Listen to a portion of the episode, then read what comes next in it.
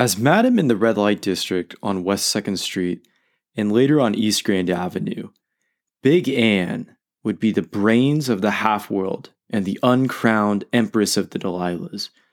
Her houses would be notorious dens of vice, where robbery, rape, murder, and every other crime in the category would be committed, and she would never be convicted of anything. Business and professional men Public officials, gamblers, desperados, and political bosses would all go to Big Anne's to make a whoopee. And she would seek paramours from high ranking citizens, issue orders to the chiefs of police, sheriffs, and county attorneys, laugh at the local coppers, and snap her fingers at the federal judiciary. All while doing this deviltry, she would accumulate a fortune of $75,000. Albert McRill, and Satan Came Also, a well illustrated narrative of Oklahoma City's social and political history.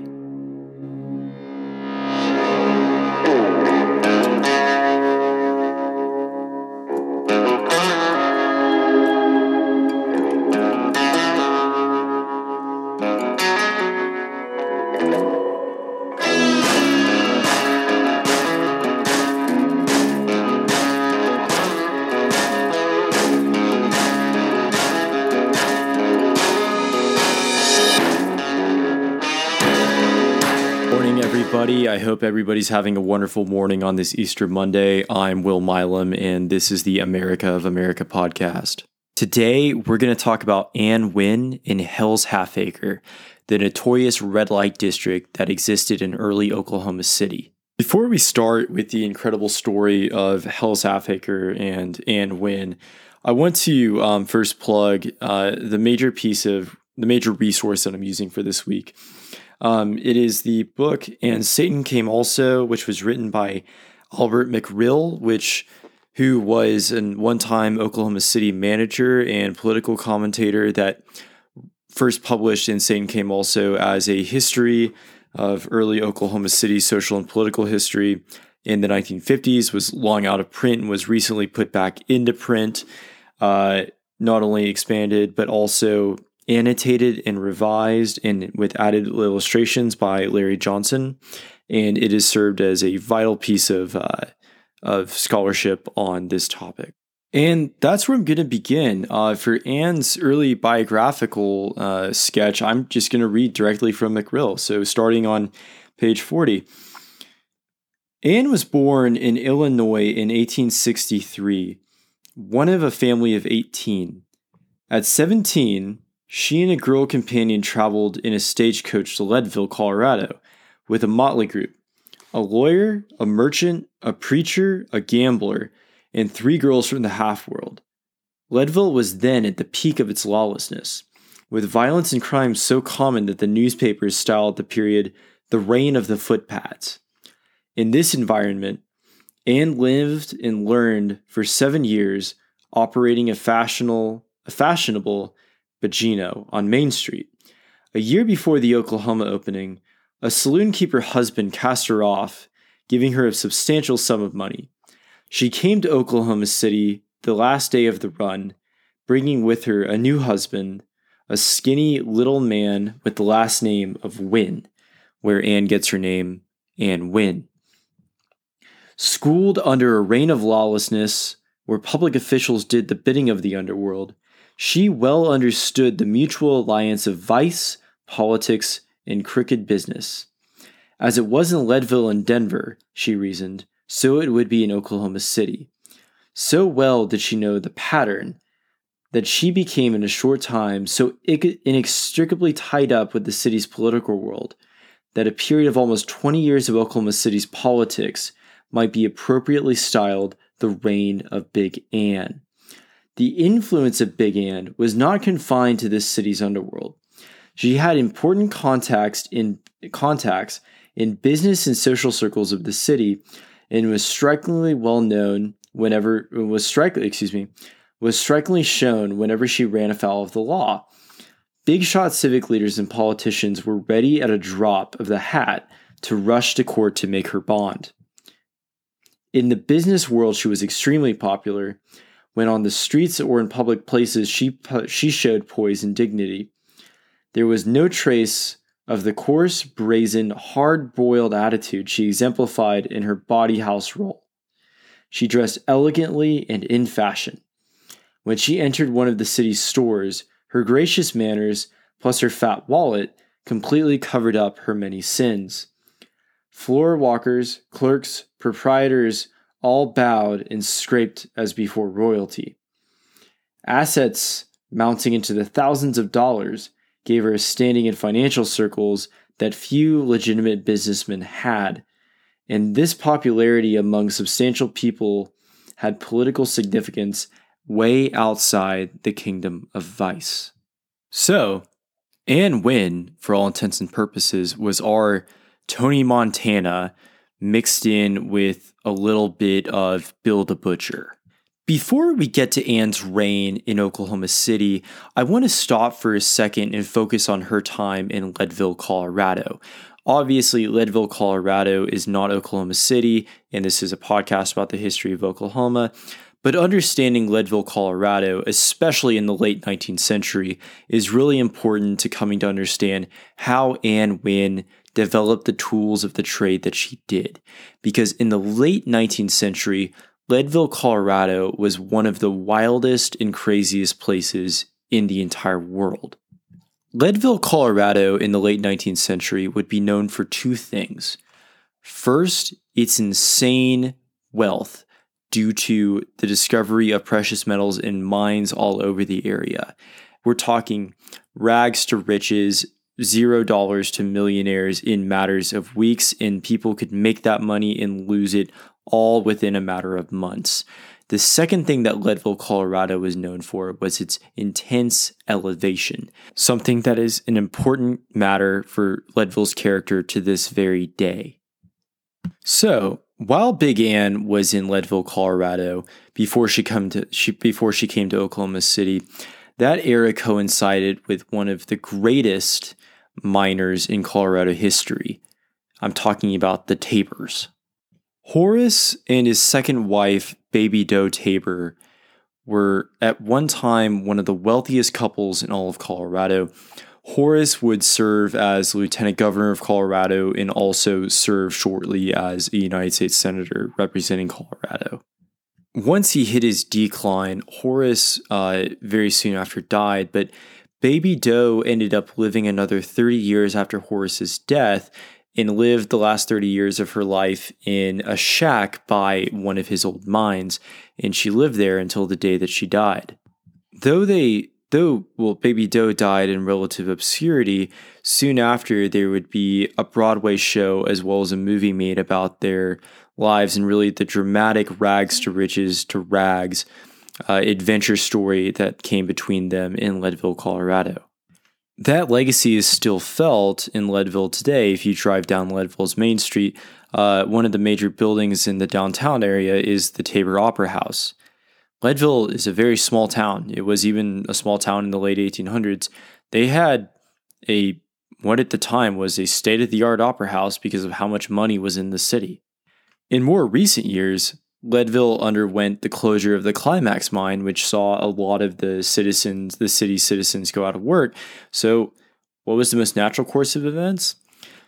Well, as a piece of background information, Leadville sits about 10,000 feet above sea level. That is really, really high up elevation wise. My father went to high school in at a boarding school in Cañon City, Colorado, and reminisces about running track meets in Leadville, Colorado, where he would run an 800 meter dash and proceed to throw up from altitude sickness. Those are the kinds of conditions that Leadville is in. So, what did the citizens of Leadville do after the major economic engine closed? They decided to set up a 100 mile trail run. And to this day, in the summertime, the Leadville 100 is one of the grand slams of trail running, and it's a 100 mile race through Leadville at 10,000 feet. It is a man eater. And Leadville is where Big Anne Wynn cut her teeth before coming to take her crown in Oklahoma City. As McRill writes, Anne showed up in the last day of the land run in 1889. And soon after arriving, she pitched a tent downtown. Though Anne is now famous for running Hell's Half Acre, her first brothel was not actually in that area. It was located on the corner of North Walker Avenue and West 2nd Street. Soon after Anne's first brothel, Anne would become queen of Hell's Half Acre, the red light district that we've been talking about, which was located, if you're familiar with Oklahoma City, about where the Cox Convention Center is. Soon, what is now Robert S. Kerr Avenue would become known as Harlot's Lane, which is now occupied by the Oklahoma City Museum of Art. And there were many brothels in this area, which included area, which included establishments like the Arlington, which was a quieter brothel for those seeking privacy. It was associated with Big Anne, though she did not run it. However, there were other brothels on Harlot's Lane and brothels known as places like Noah's Ark, which was a bit more weather beaten and run down and was known to be the wildest venue in one of the wildest areas in the Wild West. Next to these establishments, however, was the big one, literally called Big Anne's Place, which completed this triangle of debauchery. And Big Anne's Place was part brothel, part dance hall, and part saloon, and it reigned in Hell's Half Acre for a while until the early 20th century when some city do gooders decided that having this red light district was bad for business and bad for the morality of Oklahoma City. The first chink in Big Anne's armor came in 1902 when a new set of city politicians were elected to clean everything up. At the same time, there was reports of a truly horrific act of violence at one of Anne's establishments where two servant girls were drugged and raped. After news of this horrific crime were made public, the city took action, and two of the city's most notorious gamblers, as well as Big Anne, were charged with this rape. What will become a consistent theme throughout the rest of Big Anne's career is that the gamblers were convicted and each sent to 10 years in jail. Big Anne was released and found not guilty. And Big Anne was essentially able to do this by testifying that Oklahoma City and the politicians therein all but condoned her brothel activities. She wasn't doing anything illegal. She wasn't doing anything just strange. Everybody knew that she was doing it, and the state just allowed it. Some details did arise from Anne's testimony, though. First, that she revealed that she had been paying a specific police officer $26 a month to run her brothel, and that each sex worker in her brothel was paying these officers $10 a month. Further, it was later found out that in the 14 years as the proprietor of Big Anne's, Anne had only paid one small fine in police court in 14 years of running the largest single illegal den of sin in all of Oklahoma City. So, like the horrific rape that happened before, Anne's testimony only put fuel on the fire for the reformers. The mayor of Oklahoma City ordered the arrest of prostitutes, madams, and anyone engaged in the prostitution or brothel business, but these were largely unheeded. But by 1905, the reformers finally started to get their way. A new slate of Oklahoma City politicians, including the police chief as well as Oklahoma City's mayor, were hell bent on getting rid of Hell's Half Acre. And here's where the first injunction occurred against one of Big Anne's brothels on Harlot's Lane. And Big Anne responded by just opening up another brothel in what is now Bricktown, if you know anything about Oklahoma City's landscape. And Big Anne was able to avoid any real consequences until August 27, 1907, when a fire erupted at Big Anne's new brothel. Three women and a man died in the blaze, and it was judged that a fire was started to cover up a murder in the establishment. And again, Big Anne was arrested. And here was the real test of Big Anne's career. She was in a hostile situation where the reformers had taken back power. They were out for her blood, and now they had something to put on her. There was a murder and an arson committed at one of her locations, and it became very clear that Big Anne probably knew something about it. And they, the prosecution, even brought in Anne's courtesans to testify that Anne did know something about it. They even had to keep away Anne's parrot because Anne's parrot kept on saying, quote, damn it. And Anne eventually won this. She was not found guilty of the murder. She was not found guilty of the arson. She was free to go. But in the meantime, Anne had spent $75,000 fighting this case. By the time she had gotten out, all of the wealth that she had accumulated as the most powerful madam in Oklahoma City, it was gone. And though she lived to fight another day, the queen of vice in Oklahoma City would soon after leave the city, moving to Los Angeles, where she would live for several years before dying before her 50th birthday. And like Beer City in No Man's Land or the Panhandle, soon after this event, the vice area in Oklahoma City began to come to an end. The death of Big Anne was really the death of an era in the city. It was never really the same again. You see remnants of it in plaques if you walk around downtown Oklahoma City, but any specific area full of bars and saloons and gambling houses isn't there anymore. There's very little to actually see if you walk down the streets to show that at one time this was a bustling sin city or an underworld of crime and debauchery. Now, these streets are filled with upscale restaurants and high end shopping. There's an important lesson to be learned here. There is a very good book written several years ago called Last Call which is A History of the Rise and Fall of Prohibition by Daniel Okrent. It's a good example of not only the, the more mainstream narrative of prohibition occurring and then everyone just starting to drink underground and that we had we created this large underworld that of course is undoubtedly true. But what okrent does show is that prohibition did achieve one great objective. It actually brought down the average consumption of alcohol. Even though alcohol was readily flowing, the average American drank less when alcohol was re legalized at the end of Prohibition than they did before the beginning of Prohibition. This could be a similar lesson for the story of Hell's Half Acre in Oklahoma City, though Big Anne eventually won. Though Big Anne was never actually convicted of anything. Like I said, she only paid a small fine in police court after being one of the most powerful underworld leaders in 14 years in Oklahoma City by Anne's by the end of Anne's reign, Sin City in Oklahoma City was gone. Hell's Half Acre was dying.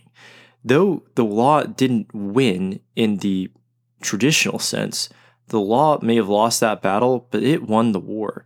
If you walk through Oklahoma City, like we've said, there's very few remnants of that there anymore.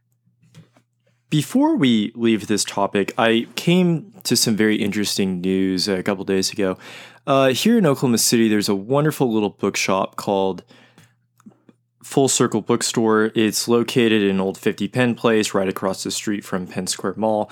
And I went there to buy a copy of And Satan Came Also to begin prepping for this episode.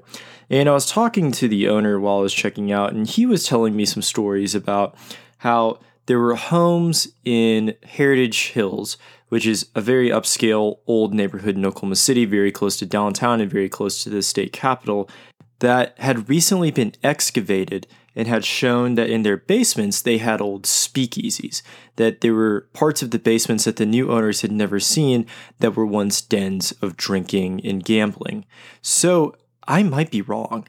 When I say that the law won in the long run, that this that this era of Hell's Half Acre was driven underground, it might have been just driven underground and not actually driven out. There might have been another Anne Wynn that we have just never learned about. And what's so cool about these recent excavations of these homes is that we're beginning to learn about a new side of Oklahoma City that we've never known about before. And in that same vein, shameless plug for Full Circle Bookstore. It's it's a beautiful independent bookstore. Uh, it's very well stocked. It has a lot of new books in every genre that you can imagine. The wood paneling is gorgeous. They've also got attached a, uh, a, cafe and bar that's got a very good selection of beer and wine and wonderful coffee. It's a great place to go if you need a place to study or work in the afternoon, especially now when a lot of people are working from home. The coffee is excellent and it's very well priced and it's a very good atmosphere to get some reading in. They've got board games, they've got chess. It's it's a really great place to be. So I recommend it. If you ever find yourself in Oklahoma City, please go by and give them some business. And with that, we're going to move into the end of the show and just go into some housekeeping things. Um, I'm really happy to be recording this episode in Oklahoma City. I'm here over the Easter holiday, and it's been so great to be back. The weather has been gorgeous. I've been able to go see uh, the parts of Hell's Half Acre that I've been talking about, so that's just been a lot of fun. Um, again, I'm so glad that everybody's listening. If you have any questions, comments, concerns, ideas for the show, or just want to run something by me, please feel free to reach out at chautauqua review at gmail.com. The spelling's in the show notes. And again, I want to give a big shout out just first to Full Circle for selling me that copy of And Satan Came Also with its beautiful illustrations and its beautiful annotations. And a big thanks to my dear friend, as always, Joseph DeWorlicati for helping me out with the research for this podcast. And with that, I hope everybody has a wonderful Easter Monday. I hope everybody had a wonderful Easter Sunday. And we'll see you next week when we're going to talk about the 1945 Football National Championship, which was claimed recently by Oklahoma State University. And we're going to talk about the events that led to that. And with that, I'm Will Milam, and this is the America of America podcast. Thanks so much for listening.